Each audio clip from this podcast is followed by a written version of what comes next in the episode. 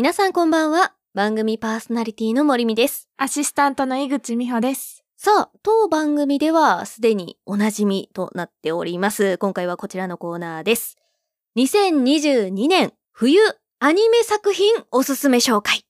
まあ、特にね、意識はしてないんですけれども、まあ、なぜかシーズンに合わせてね、定期的にお届けしております、このアニメ特集なんですが、今回は2022年新シリーズから新作まで冬アニメのおすすめを紹介してまいりたいと思います。さて気になる新シリーズなんですけれども、えーいくつかね、上がっておりますが、あまず一つ目。ジョジョの奇妙な冒険、ストーンオーシャン。進撃の巨人、ザ・ファイナルシーズン、パート2。鬼滅の刃、遊郭編。魔法高校の劣等生追憶編などが、えー新シリーズとして上がっております。そして注目の新作アニメとなりますね。えー、まず一つ目は、マギでおなじみの大高忍先生の作品、オリエント。あけびちゃんのセーラー服。その着せ替え人形は恋をする。そして最後に、箱詰め、交番女子の逆襲などです。まあ最後にと言いましたが、本当にね、新作アニメずらずらとたくさん、えーリストアップもあったんですけれども、まあ、いぐっちゃんもね、多分気になる作品たくさんあると思うんですが、私の方はね、あの、もうすでにというか、さっき挙げた新シリーズの方、ジョジョの奇妙な冒険と、鬼滅の刃の遊郭編、こっちをね、ちょっともう、すでに見ている状況です。うん。まあ、あの、鬼滅の刃はね、当然ながらすごくあの、人気の作品ですけれども、遊郭編も、あの制作会社、アニメの制作会社がね、えー前回と同様の UFO テーブルさんということで、まあ、12月から、えー第1回目の放送が、あー行われていたんですが、あー映像がすごく綺麗でね、とどうしてもお子様が見る分にはどうだろうっていう意見もたくさんあったんですけど、特にね、そこら辺が気になる、まあそういうのにピックアップしたあの話でもないので、まあ映像が綺麗だなっていう部分に着目してね、見ていました。で、ジョジョの奇妙な冒険、ストーンオーシャン。まあこれもね、えっ、と、私はずっとジョジョは、まあ追いかけてはいるので、今回ジョリーンというね、女の子が主人公の作品になっているんですけれども、まあこちらは12月、テレビアニメは1月からなんですけれども、あの、ネットフリックスの方でね、12月から一挙放送っていう感じでやっていて、まあ先行っていう感じでちょっと見たんですけれども、面白かったですね。漫画を追いかけてる方も、ぜひ見ていただきたいなという作品ではありました。で私の方はこんな感じなんですけど、いぐっちゃんはいかがですか？私は、えっと、今回中国のアニメが一個あって、え自己代理人リンククリックっていう。アニメなんですけど、元原作が中国のアニメで、それを日本で吹き替えてる形で放送してるんですけど、おー。探偵もの、ちょっと SF チック、なんか時をかける少女みたいにこう時空飛べる感じの能力を持ってる探偵団に近いんですかね。まあ、そういういろんな、まあ謎を解き明かしていく感じなんですけど、やっぱりこの、なんか中国のアニメをこう私たち日本が吹き替えるってこの逆輸入の現象がまあどんどん増えてってるのがすごく私は嬉しあ、増くて。えてってるんだ。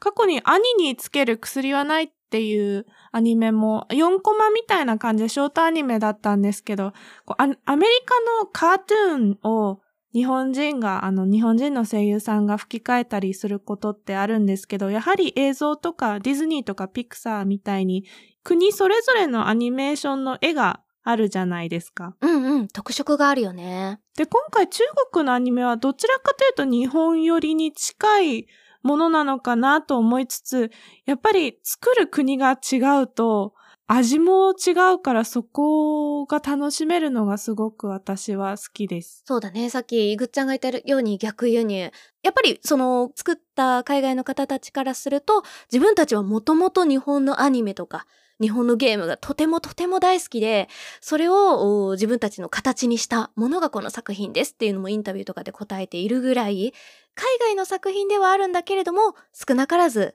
日本のこのアニメとか漫画っていうのが影響してるっていうのはちょっと誇らしいというかね、嬉しいことだよね。あそうですね。ないい意味で私たちにない発想をやっぱり持ってるんですよね。人が違うから、文化が違うので。あー、なるほどね。うんうん例えば、なんでしょう、アニメではないんですけど、こう、韓国のイカゲームっていう、あの、ネットフリックスがすごい流行った、話題になったね。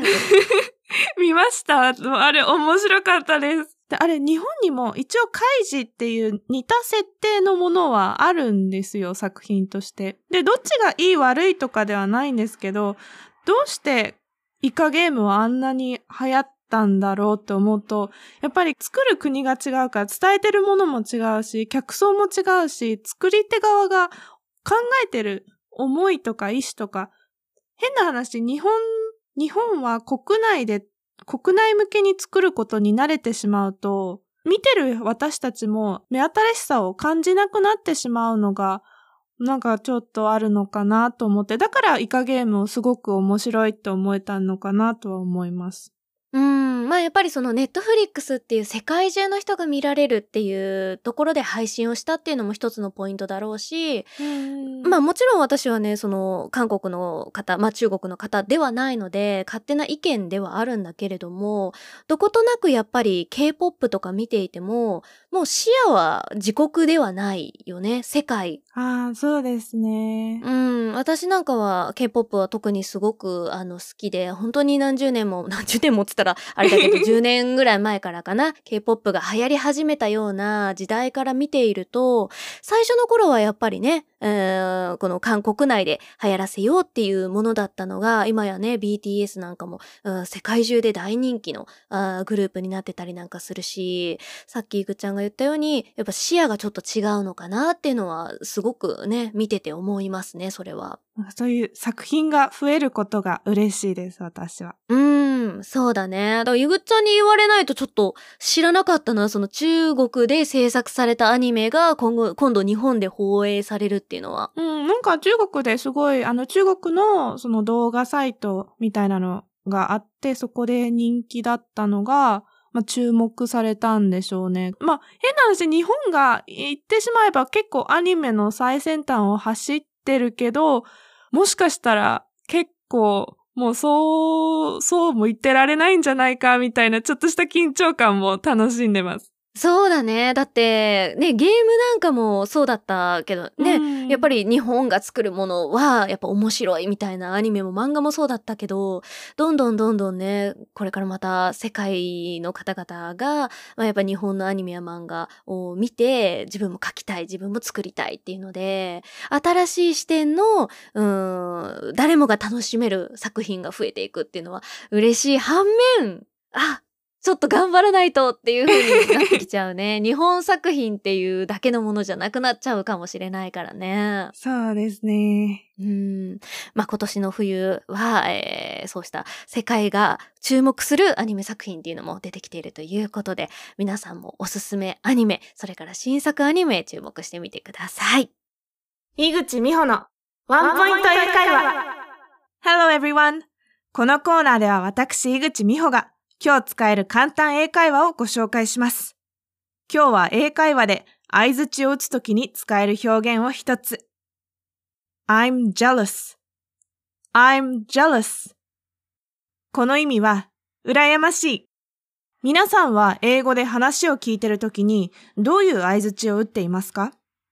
？Yeah とか I know 以外にも相手の話に共感していることを伝えたいとき、日本語でいいなーというように少し大げさに I'm jealous と伝えるとネイティブっぽいです。では最後に皆さんも一緒に発音してみてくださいね。I'm jealous それではまた次のレッスンでお会いしましょう。See you later! それでは最後に番組からのお知らせです。この番組では皆様からのご意見、ご感想をお待ちしております。アドレスは usiro999-gmail.com usiro999-gmail.com 後ろ 999-gmail.com です。番組のフォローもよろしくお願いします。それでは、ここまでのお相手は森美と井口美穂でした。